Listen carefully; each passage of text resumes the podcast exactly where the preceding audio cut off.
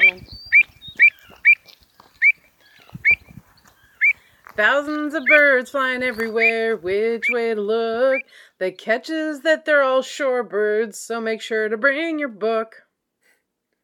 Thank you for tuning into Hannah and Eric Go Birding, a podcast by birders for birders. I'm Hannah and he's Eric. We created this podcast to share adventures, sometimes misadventures, and opinions that we have on different birding topics. We're definitely not experts, and anything that we discuss might be controversial. I want you to remember their own opinions, and they might be different from yours. I like how you laugh after I sing my song like you didn't already know what it was going to be. I read the words to it, but I didn't. I hadn't like processed. The inflection is where it gets you. I hadn't processed it, and it's silly. Thank you. You don't have to roll your eyes at that. So it is getting to the end of August, right about when our tufted puffins are going to leave. And our shorebird migration is starting to jump. Yes, and everybody was just wild about a brant today in our area. Well, we've had a brant. It's a seagoing goose. Hannah refers to it as a formal goose. I do. Yes. That's been hanging out at the mouth of the creek for almost a week now. Here in Cannon Beach. Well, folks are saying it's molting. Oh, is that what's going on? Yeah. Okay. Yeah, it's been just hanging out at the mouth of the creek for like a week. So. Which it's not like an unusual place for it. I don't think I've ever seen one in Cannon Beach. I haven't gone down to go look at it either. Getting a fall migration though. I want to go do some beach cruising. Yeah. I've been trying to figure out how to talk you into doing that some afternoon or morning or something. See what shorebirds are popping up. Yeah. So if I can get my butt out of bed and exactly going. Yeah, I didn't want to say that. Okay. So I guess we'll jump into some news. So October 8th, which we mentioned in the last episode, will be the next big day. So stay tuned for another Go Birding team. Hope you'll all join us. We had a lot of fun last time, and so we'll see if we can do better this time. Let's beat our score from last time. Yeah, with a fall migration instead of a spring migration. Exactly. Yeah. So that's a couple months away still. Yeah, it's a ways away. I guess we'll talk about it every 2 weeks for the next 3 months. I don't know. We'll see. We'll see. We also wanted to mention an app that we learned about when we were at Bird Fair called Birda. It used to be Chirp, and now it's Birda. I was pretty excited for it when it first started way back, I don't know, this is probably 3-4 years ago? Maybe. When Chirp like started up, I think it was only in the UK, but I was like, oh, this is kind of interesting. It's kind of a mix between eBird and social media, like putting it together so you can post updates and post about birds and stuff. And then it kind of disappeared for a little bit, and then now it's been rebranded as Birda. We met some of the people while we were over at Bird Fair that are kind of key, and I think they were the actual developers.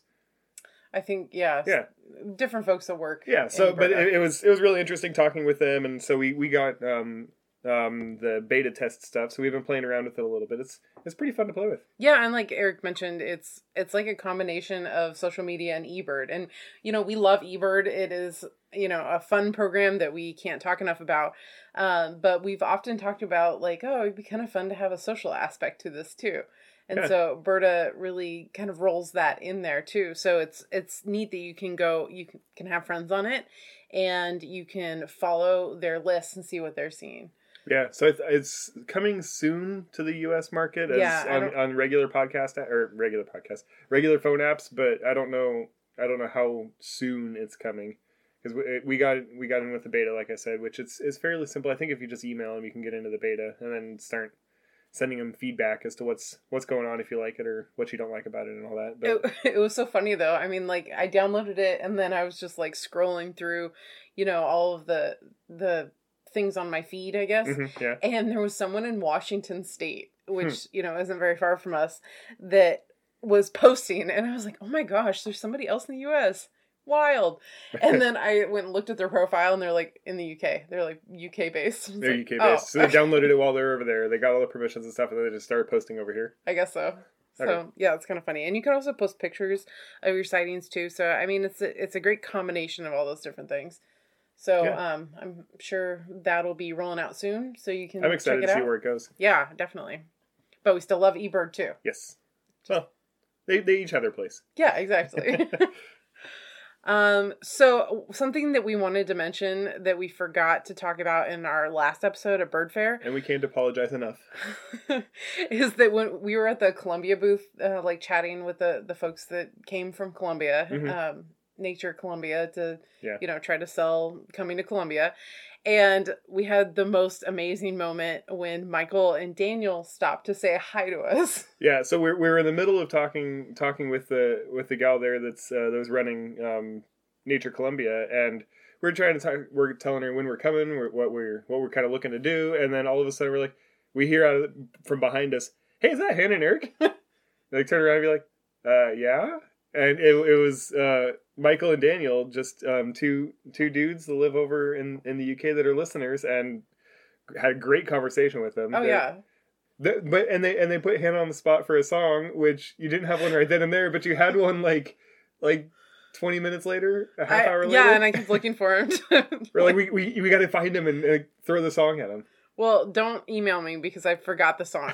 So I'll try to think of it. I was hoping you were going to remember it. No, I don't. I don't.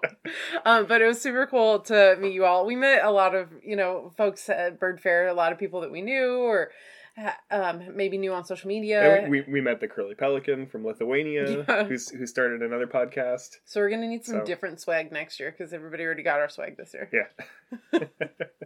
We'll have to do like drawstring bags next year. Yeah. So somebody give us some money so we can buy that stuff. or donate your money to a nonprofit that's doing conservation work. That's probably a better use of it. I think it's a better use of it. So last thing, news-wise, I am trying to, be accountable with my New Year's resolutions, and my New Year's goals, what somebody suggested we say instead. My New Year's goal was to read a book a month, and this book took me like 2 months, and not because it's bad. It was just because I ran out of time. There weren't enough sunlight hours in the middle of summer for me to accomplish all the things that I wanted to do. And so I finally got a chance to finish it. And it's like the most incredible book that I've ever read. It's called Woman Watching by Marilynne Simmons. I've mentioned it before.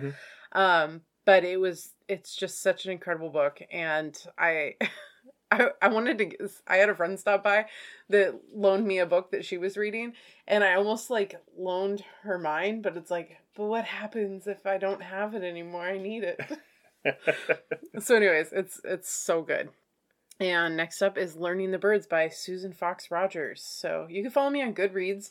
So I'm on Goodreads. So my handle's probably Hannah Goes Birding, I imagine. But if you're on Goodreads, hit me up. So we had a review over this last period. It is a rather extensive review, and I really appreciate the thoroughness of this review. I don't know how much I should read through it. I guess I'll start reading, and once I start off, we'll jump to the end. I'll just give you a motion. But I do appreciate that Paul from Wisconsin gave such a thorough and complete review of the podcast.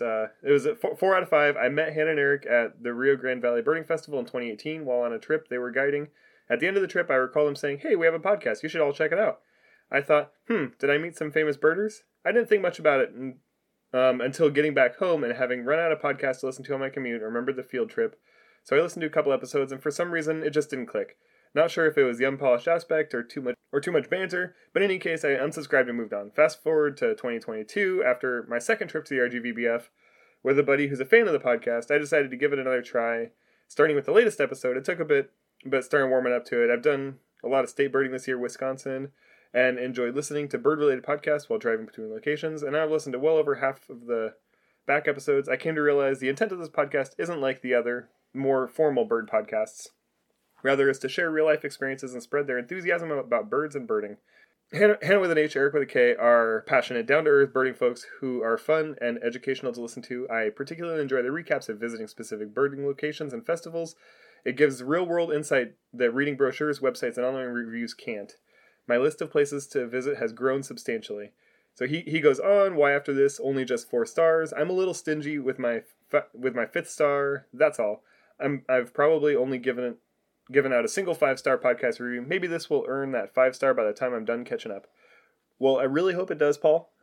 Hopefully it'll get that 5th star. But I really appreciate all of the effort that you put into reviewing the podcast, because I know it takes some time to actually write a review, and it takes effort and all that stuff. So thank you so much for that. Yeah, thank you. So I had a new episode out of Women Birders Happy Hour. Last week, right? Last week, yep. Man. And I interviewed Bella Zhang, who lives in China and is a guide over there. And the drink for that episode was a black-throated tit. So check that out anywhere you listen to podcasts. So our upcoming travel, we are going to be going to Colombia. And we've had some folks email us about like suggestions and stuff, so thank you very much. And we really appreciate that, because we asked on the last episode if anyone has suggestions, and we got some suggestions, so that's super cool.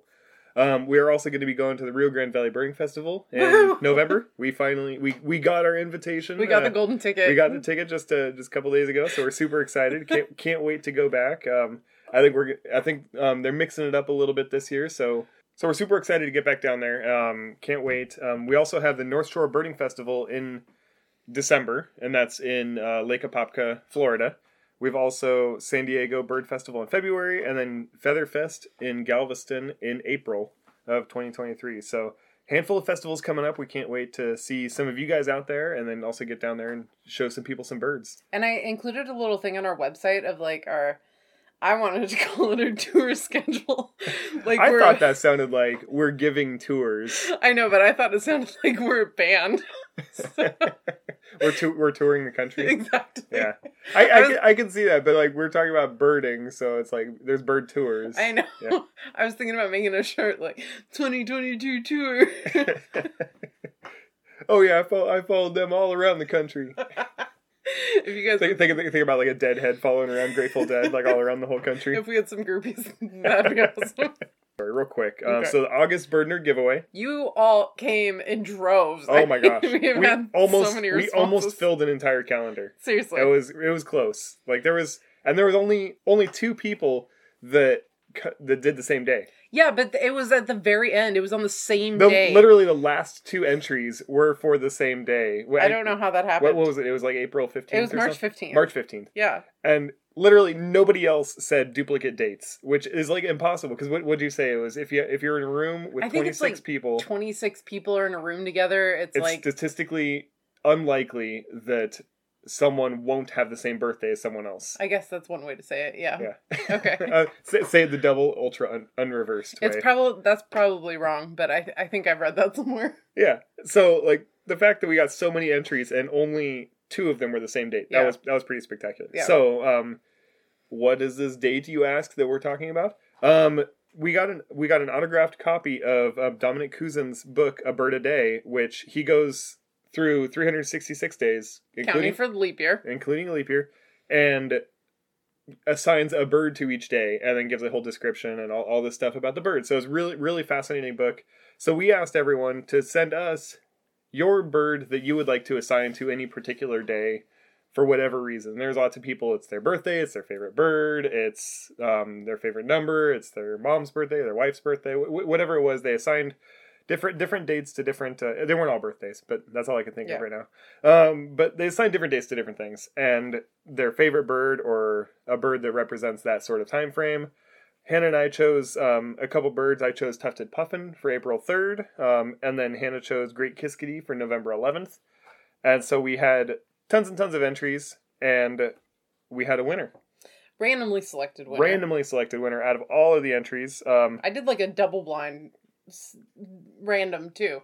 So anyways, our winner was from Instagram. The handle is Hey Now Explorers, who chose May 5th and long-billed curlew. So at Hey Now Explorers, you have a really cool book headed your way. Yeah, super, super excited. So thank you all to everyone who entered, and check us out next month for the next Bird Nerd giveaway. And if you have anyone that would want to collab with us for a Bird Nerd giveaway, you know, just drop us a line, because we're always looking for cool things to give away to you all. Yeah. And is collab a good shortening of collaborate? That's what people use. Is it really? Yeah. Oh, I've never seen it. Collab. Yeah. It just seems like so many syllables to be like a shorthand for something. I didn't make it up. I'm sure you've seen it, yeah. So anyways, main story. This is where we're at. So I'm so excited about this. And this, man, this whole UK trip, I was like on cloud nine. I mean, it wasn't raining. It was hot. I was hanging out with friends. I got to go see puffins. And this bird fair that had been, you know, messing with my mind for like 3 years that I wanted to go to. And then this. So Hannah heard all about this. This is something that she heard about when she interviewed Lottie Glover for her other podcast, Women Birders Happy Hour, like back in like June. It was a couple months ago, and Lottie like just kind of offhandedly mentioned like she went to go see the Wader Spectacular, and I was like, oh, okay, sure, like whatever. I guess that sounds cool. And then I dug into it further, and it was like, holy moly, this thing is spectacular. Hence its name. And It was just serendipitous that we were going to be going to the UK shortly after I interviewed her. So I researched the heck out of it, and I twisted Eric's arm until he was like, okay, let's go. It didn't take much arm twisting. I mean, it was, let's go see this interesting bird phenomena. Yeah, but like, it's like an hour and a half away. Oh no, I don't want to go see an interesting bird phenomena. Don't make me. So anyways, did some research. There's actually like a handful of blogs about the Wader Spectacular. Yeah. But I feel like there really isn't that much information about it. So surprisingly, for what it was and what we saw while we were out there, I feel like there should be like a pretty large plethora of information. Their RSPB does a great job of providing like the details of how to view it and where to go, where to park, how much it costs, all that stuff, the accessibility of the trail, all that stuff. But there wasn't like any like, what are you expecting? Until you got out there. There was interpretive panels all over the place that had all that information.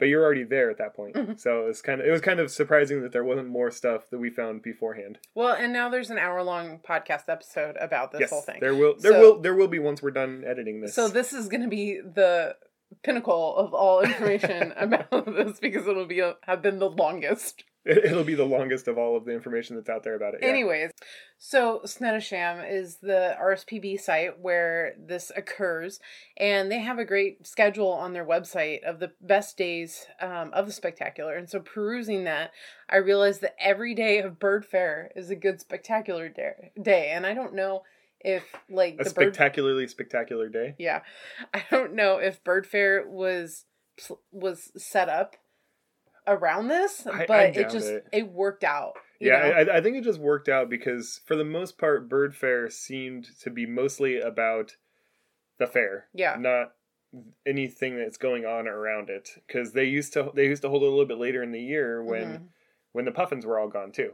Yeah, that's so true. It like this year it just happened to line up with good birding times, which maybe that wasn't purpose to bump it back a little bit so that you can bird a little bit while you're in the area. But just a reminder, Bird Fair is, it was occurring in Rutland, England, and Snettisham is almost 2 hours straight east. Mm-hmm. You go out to the coast, and it's almost 2 hours. It's like an hour and 45 minutes or so. Something like that. Out to there. Once you get out there, there is a parking fee. It's like, it was like £2 or something for parking. It was relatively inexpensive. It's free if you're a member of RSPB, so those that are members of RSPB that are listening, it's free to park there. But if it's not free for you, you can pay with credit card. And I think the machine took cash too. It was like one of those digital machine things. So we got there pretty early. Oh, and there is no bathrooms. Yeah. So we, in our 2 episodes ago, when we talked about going to see the puffins, we talked, you know, at length about how fantastic that site is, and how, you know, there's all these resources there, and there's, you know, a nice visitor center with bathrooms and a cafe and all that stuff. This is definitely the exception to that. So to at least the RSPB sites that we've experienced. So not to say that's bad or anything like that. I'm just saying. They just don't have bathrooms. Well, and there's no like central building. Yeah, that's true. Yeah. It was just, there's a parking lot that they share with the Kingsland Angling Association. Yeah, so they worked with the Angling Association to set up these ponds. The RSPB did, and now they kind of share a parking area, a car park with that. So there's people that are there that are not birding, that are there just to go fishing too. So I thought that was interesting, but yeah, no other facilities, just the pay station. But yeah, so we got there. at like 6:40-ish in the morning. It said to get there at 6:30. Yeah, we were supposed to get there at 6:30, so we were running late a little bit already. So it was like, hurry up and pay. And we kind of assumed that the whole thing, it tells you to get there at 6:30 mm-hmm. because they have figured out that the spectacular is likely to culminate at such and such time. And With the tide. And they calculate how long it takes to walk from the car park to where it is and say, okay, well, you need to get to the car park that day in particular was 6:30 in order to have enough time to walk out to the end to the viewpoint and then see the spectacular. So I was like, oh man, we're 10 minutes late. We gotta book it. Yeah. Because I didn't really pay that close attention. It is a full mile to walk from there to the viewpoint. So we made up the time by just walking quickly and not birding. But like, when we got there were only a few cars in the parking lot, mm-hmm. yeah. and people were starting to come in, you know, as we were getting all our stuff out of the car. Yeah. So yeah, right about that time, like the parking lot just fills up with everyone. Yeah, completely full. Yeah, who was coming for the spectacular, and we didn't really know what to expect because, like you said, you know, we researched it a bit, and there wasn't a whole ton of information except for the RSPB, like be here at this time. And walk this place, and follow the trail all the way down, and then you'll see it. You'll see the viewpoint. There's once you get all the way out there, there was a handful of blinds or hides, but there was no facilities of any sort. It was just kind of like this trail mm-hmm. going through. It wasn't a it was like a salt marsh of some sort. Kind of, yeah. Yeah, it had like the thorny roses. Can't remember what it's called. Not primrose. I don't know. There was like hedgerows all over the place through it. But yeah, so we walked out there rather quickly, kind of didn't really bird that much. We saw a handful of things like linnets and wrens, and we kind of did get stuck on the other side of the like berm. For a few minutes. Looking at birds, and also like there were folks rushing past us with chairs, and I was just kind of like intimidated. I was like, let's let them go first. Yeah, so this is the whole thing. Like there's people that bring scopes and chairs, and they're ready in it for the long haul. So we get all the way through past all the canals, get all the way up to where it kind of opens up, and we see out over into the bay. And we see a handful of like large shorebirds. There's a couple of the Eurasian oyster catchers, some of the avocets that are just kind of plucking along. And then there's a bunch of people with scopes that are just like rushing, and they're like getting stuff set up, and they're looking, and they're studying. So it's like, okay, this must be where we need to start. So that's one of the things like about birding is that I always, you know, keep an eye about what other people are doing. Mm-hmm. And I don't know if you do this so much, but the whole time I'm like whispering to Eric, like, those people are doing this. Should we go do that too? And, you know, I feel like following what the crowd is doing, you know, helps in these situations, especially because like, you know, we didn't know anybody there. So we didn't really want to ask people like, is this where I'm supposed to be? Is this where the spectacular happens? I know, and just be those Americans that are like, guide me. You know? So anyways, I was being conscious of what everybody else was doing. And I just, you know, we plopped down at one place and I was like, okay, we're going to watch it from here. And then everybody kept walking further and it's like, we're not watching it from here. Yeah. So we looked, we saw like a couple Dunlin, we saw a couple of the common ring plovers, mm-hmm. And just kind Limbrel, of curlew. Yeah, so some of the bigger shorebirds, and not a ton of them, but we could see off in the distance there was more bigger shorebirds. So I was like, well, if we walk along the bay, the tide's coming in, maybe because the tide's supposed to push them in, so we'll go closer to the inner edge of the bay mm-hmm. where all these people are walking. Yeah, and we'll just walk that way and see. And then once people start stopping and gathering, that's we'll kind of assume that's probably good. So we just walked all the way down. We got all the way down to a spot that's right next to the shore hide. So I think it's the last hide, the southernmost hide in the line of hides.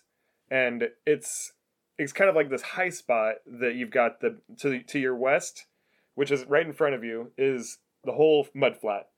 So you got all this mud flat in front of you, and then straight behind you is the hide, and then on the other side of the hide is this like pond, this kind of fairly shallow pond. Mm-hmm.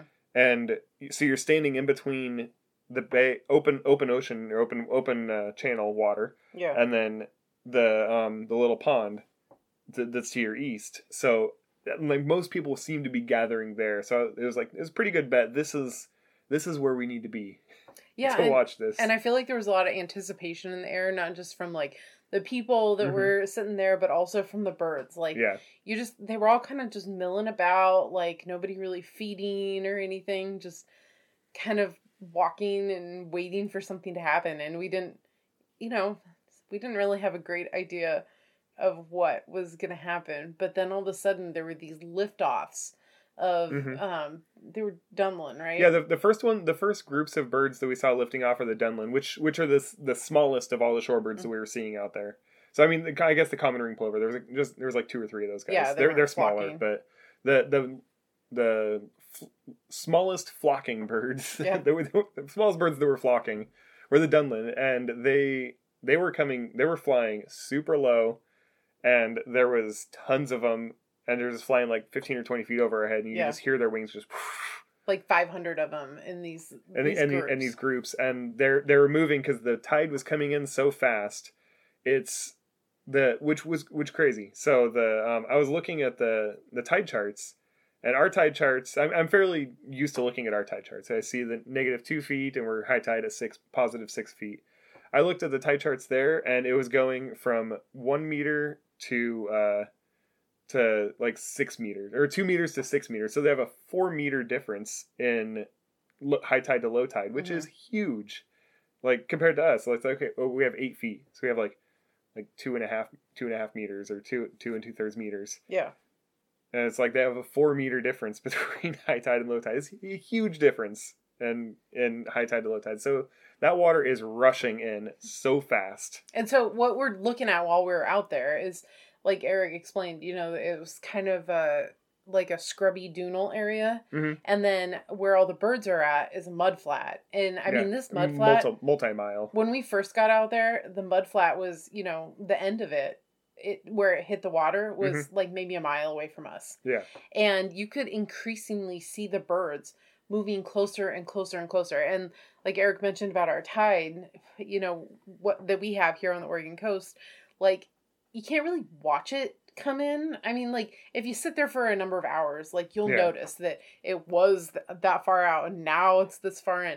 But we have the waves and everything. So, like, with the wave action, it just happens so, like, minutely that you don't even notice. It's very incremental with the waves crashing. And so when we were out here, there wasn't really waves. There was a little bit of waves, but it wasn't like ocean waves. It was like a very slow flood. Yeah. Yeah, it definitely seemed like when you watch the like flash floods happen and stuff like that, where it's just like the water is all of a sudden rising and coming, and it's steadily moving forward the whole time. There's no like flushing back a little mm-hmm. bit. It's just steadily moving forward the whole time. And the birds, like you can watch the birds. I think we posted on Instagram and on TikTok. Yeah. Videos of these, like the oyster catchers, like just walking. And they're walking just straight to the left at basically as fast as they generally walk, but without having to actually fly. I mean, and the water's following right behind them. It's like a leisurely stroll, but it's like... But the water's just coming right behind them. You see the foam right on top of the water following. It's like, that water is going. Yeah, and so as the water begun to rise over this mud flat, like we mentioned, the dunlin would fly over. Mm-hmm. There'd be a huge flock of them. And then, sometimes the oyster catchers would get all riled up if the water came in a little faster, or if like the ones in front of them weren't moving. They'd flush a little bit, and then they'd only fly like 10 feet and then stop and then start walking again. But then, so it started getting higher and higher and higher, and the water didn't really change speed. It was basically the same speed the whole time, mm-hmm. but it just... It was just like a steady pulse. Steady pulse just coming in. And after a few minutes of just dunlin going over our heads, then that's when the red knots started. Yeah. Like the birds, the shorter birds can't walk as fast because they're shorter legs. So like it started off with the smallest birds, and then larger birds, and then so then the knots were flying over, and they were doing the exact same thing where they're flying in these huge like 500, 600 birds in a flock, just like they'd swoop like over us, and they would be so low because they're going from this open water in the bay to this pond right behind mm-hmm. us, and so they have no interest in flying super high because it's like I literally just need to get to water that's not moving at me anymore so I can rest, and so they just like fly like 15-20 feet over our head, just whoosh, and it's, you could feel the wind of their wings. It was amazing. Well, and when we were out at the furthest point that we went to, like, you could look back and you just see these undulating flocks of shorebirds, like, just moving in between these two water bodies. Like, so many birds. I've just never seen that many, like, redknots at a time. You know, when we have redknots out here, like, we're lucky if we get, like, what, 50 last year? No, also, there was a big, giant flock that we missed. Was there? Yeah, there was a huge flock out here that we missed. But yeah, when we went out there was, like, 50. Yeah. So it's just... It was like one day, but out there, it's like every single day. There's like these giant... Like every single day that there's this spectacular going on. Like there's these huge flocks of redknots. Yeah. Huge flocks of dunlin and oyster catchers. And just to watch them evade the tide, you know, moving closer and closer up to the vegetation that's on the shoreline, which, you know, they were a mile out and now they're slowly walking towards you. They've all walked a mile in straight at you. Yeah. Yeah, and so, like, on the edge of the water, there were some larger birds that were out there. Like, there were grayleg geese and Canada geese, common shell duck. So they're, and the tufted ducks, they were also out in the water. And then they, because of the tide, they were slowly moving. Yeah, they're just, too. They just were, like, floating on the water. They're like, we have no interest in walking, but we'll stay at the shallowest part of water that I can still paddle in. And so they just, like, moved in just as fast as all the shorebirds are moving in, but they're just floating. Like, 20 feet behind the shorebirds, just, like, in the water, floating. So all the redknots are flying over. They're doing this undulating flight. It was amazing. So I think things started to calm down. The water had gotten pretty close to high tide. Well, it wasn't quite to high tide, but it was pretty close to high tide. I mean, the thing that got me, though, was just the oyster catchers. You know, the Eurasian oyster catchers are larger than our oyster catchers are. Yeah. Our black oyster catchers. They're more similar to the American oyster catchers that you see on the East Coast and the Gulf Coast. So they're a bigger bird than I'm used to seeing. But just to watch them all just walk in like that, like march away from the tide. And then it just kind of got to a point where it's like, there's nowhere else to go. Yeah. Yeah. So I think if we would have stuck around and watched that a little bit longer, we might have watched them walk up onto a bank or something. Yeah. But well, and folks were chasing off that way. People were following all the way around this bay, which we'd already walked so far, and it was like, well, we had Bird Fair to get back to. And what else were we really going to see? That's kind of what I thought. But so we ended up turning around and going and looking from the hide to look at where all the shorebirds landed. And there were a number of people in there. Yeah, there was a ton of people in there too. So I think probably people split off like 50-50. Half the people went over to go look in the hide, and half the people went to go continue chasing to see if they could, I guess, find other species maybe that were... that were popping into the at the end of the bay. Yeah, maybe. But we went over to the hide to go see what was there, which we had both godwits. We had bar-tailed and black-tailed. That's where I got my black-tailed. Yeah, that was super cool. We also had Mediterranean Gull. There was two of those guys in there. That was super cool lifer. Mm-hmm. But then all the redknots. Tons and tons of redknots. And the shoreline. Thousands of redknots. I mean, it was almost like a settling pond sort of situation. Or it's like, it's a long, narrow pond that was there. And then there were a couple like spits that went into it. And then I think there were some like platforms. Yeah. Yeah. And they were just every inch of land was covered by birds. Oh, just covered by birds. So... Mostly redknots, but there was tons of other stuff in there. Like, you just had to kind of slowly scan through it and see if you can find whatever else is out there. And so all these birds are sitting there waiting for the opposite thing to happen. They are waiting for the tide to go back down so they can go to the mudflats and feed on all that stuff that's left over from the tide. They got all stirred up and everything. Mm-hmm. So the birds, they can't see over what's going on there. So there was a sign about this that said that they don't know what's going on, but they... somehow sense that it's been long enough that they can then fly back over. And they have their siesta. Yeah, they rest long enough. They're like, I've rested long enough. It must be time to go back and feed. But so we didn't stick around long enough to see the opposite flight happen. But I guess it's a little bit more sporadic. Mm-hmm. It's not quite as cohesive as the flight in. But we stood there. We enjoyed looking, trying to find other stuff we could find in there, and then decided let's start walking out of here. We'll bird our way out of here and see what we can find. So we got out of the hide. We started heading back. Had some baby oyster catchers, some baby avocets, like cheeping. That was That was super cool. And then the we had a couple more linnets, and I think this is where we found the bullfinch, right? Yeah. So yeah. There's bullfinch hanging around in the brush. Yeah, that was super cool because our coffee mugs have bullfinches on them, but we'd never seen one yet. So it was like oh, that looks like my coffee mug. Yes, coffee mug bird. But then as we were like looking at that, we started, just looking around for different like passerines and things. And it turned out that there was a European turtle dove. Yes. On a flagpole that was like right at the edge of one of the ponds. Yeah. We were standing there. We saw it was a European robin to start with on the ground, mm-hmm. and we're sitting there looking at it. It was immature. So we were like, oh, what is this? Trying to figure out what it is for a few minutes. I'm like, oh no, it's a robin. Obviously. What are we doing? And then a guy walked up and he's like, oh, what are you looking at? We're like, oh, there's a robin. And he's like, oh, okay.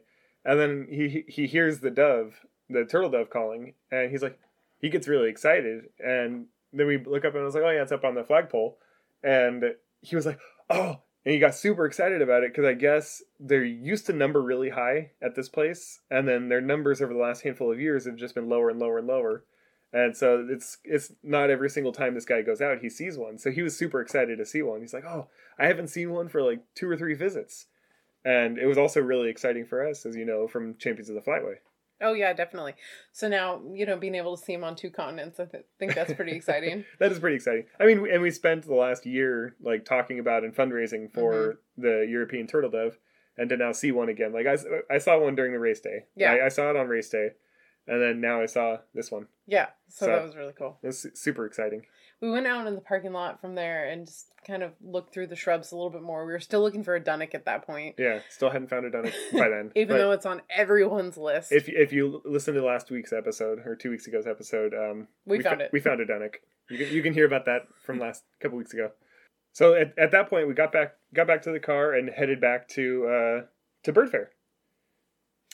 And so, reflecting back on the Wader Spectacular, we didn't really know what we were getting into so much. Like I said, we'd read blogs and, seen what people had written about it and videos. But, we were like, really, people are going all the way out here to just see shorebirds move away from the tide. And it was worth the drive and the hike. It definitely was. But it's such a amazing thing that somebody must have stumbled on at one point in time that, they saw like these thousands of shorebirds that were moving, from one place to another and then flying over you. And, I'm glad that someone alerted the world to this thing happens. And it's just such a cool experience to sit out there and just watch these birds fly over you and watch them move and in these sheer numbers. Like I've never seen like this many birds at one place. So it's it's a huge number of birds that are doing this, and they do it every single day. That's when the conditions are a particular way, which is really fascinating because there is a predictability to it. The RSPB has really snatched onto, and they post a PDF, or it's on their website. I think it's both of each season, the dates and the times that it's going to be, because it's relatively predictable. The actual numbers of birds that are going to be there is not as predictable, but the event itself of suddenly birds all lifting off and moving is rather predictable. The factors kind of go in that it has to be a large tide, mm-hmm. large tidal switch.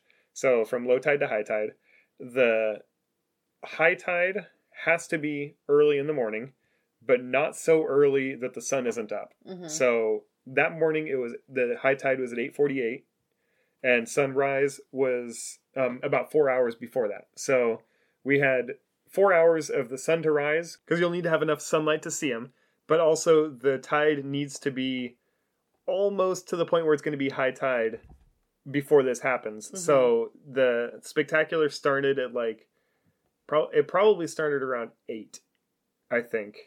I'm trying to think back to how long we were out there. Yeah. It probably took us an hour, maybe it took us a half hour to get to where we were at, and then it started. So maybe it was like 7:30 is when the spectacular the birds started doing their thing, and it started mm-hmm. getting really exciting. So that's about an hour and a half before high tide. So the conditions have to be a very particular set of stuff. Sure. The tide has to be early enough. It has to be during a time of year when there's a huge number of birds that are on the mudflats. So that's around the summertime, kind of into the fall, sometimes into the spring. But mm-hmm. I don't think it really happens in the winter. It didn't seem from their schedule to happen in the winter. But these things come together and they can predict it. And they can say, okay, well, and because it wasn't every single week and it's not every single day. Yeah. It just doesn't line up exactly right. So I just thought that was really fascinating. Somebody has spent the time over the last... how many ever decades, I imagine, like, mapping this and figuring out, like, going out there every single day and, oh, did it happen? Oh, okay, so it's this much before tide, or this much before after the sunrise and mm-hmm. all that stuff. But it really is an incredible sight to see. I would recommend to anybody, to go out and see it. Yeah. And, so where we were standing, the trail that goes out there was a road mm-hmm. For the majority of it. Not what we hiked up. We hiked through a trail and then got to a road. Yeah. And that road was along, there were some houses. Yeah. I don't know if they were just like beach vacation houses or if they were like permanent residences. It's kind of hard to tell. But anyways, that road that went to those houses continued out, and that's what we were walking along when we got to the bay. So they actually did have like permits that you can get from the RSPB. So if, you can't walk out on the trail, then there's an alternative route for you to be able to get out there to see it. Yeah, and there's all the information on the RSPB website about that. So you have to contact the warden. I think they said 5 business days before, just to make sure that you can get your permit in time to be able to drive out there. But if you have mobility issues, you can drive to within 100 meters, I think, of the first hide. Mm-hmm. And that's as far as you can drive, but you can see most of everything from there at least. So you can at least get to that point without having to walk. And then, like I was saying about the RSPB website, about these, they had so much information about the accessibility, which was awesome to see. So it gives the exact medium of what the trail is. So it's sand and gravel that's undulating. It said that there's a total of 62 steps up and down, that are spread throughout the trail, which it's not 62 straight steps. There's a section that had 10 steps and a section that had 15 steps. Yeah, we had to go over a berm and then we had to go up another berm. Yeah, so you have to be able to navigate a total of 62 steps over a one mile span. So they were very, very, very like detailed about and thoughtful about what potential issues could somebody with mobility challenges face while trying to travel this trail. And they do the same thing at all the other RSPB sites, too. It was just, I really read this one because I was looking at it for this episode. So I was really looking at the accessibility page on it because I was kind of looking for how long the trail is, and it doesn't really have how long the trail is. But it has all of the other things about the trail, like what's it made out of, how hard it's going to be to walk, and how many steps, all that stuff. So that was really interesting. If you guys are... If you guys go to Bird Fair next year, it's only a 2-hour drive, not that long. But we don't know that they'll line up next year, so you'll need to check the RSPB Snettisham website to when they come up with their 2023 calendar. I imagine they'll probably come up with it by the end of this year. They probably post it because I think it's like a fiscal year calendar. Like it doesn't line up to December. It lines up to like something else. Well, whatever the point. I don't want to suggest somebody go and then they miss it. That's true. Yeah. Yeah, check their website. Make sure that it's actually happening when you go. But anyways, thank you guys all for listening to our podcast. We hope you enjoyed it and or learned something new. Please, please, please rate, review, and subscribe to us on Apple Podcasts, Google Music, and anywhere else you listen to us. You can follow us on the socials. Hannah Goes Birding and Eric Goes Birding on Instagram. You can follow us at Hannah and Eric Go Birding on Facebook, at We Go Birding on Twitter, Hannah and Eric Go Birding on TikTok. We also have there's a new social media called Vero that I was messing around with, and so we're Hannah and Eric Go Birding on Vero. Yeah, you can also email us at hannah@gmail.com. Just get a hold of us. Yeah, or our website www.gobirdingpodcast.com. Tell us what you like, tell us what you hate, and share us with your friends.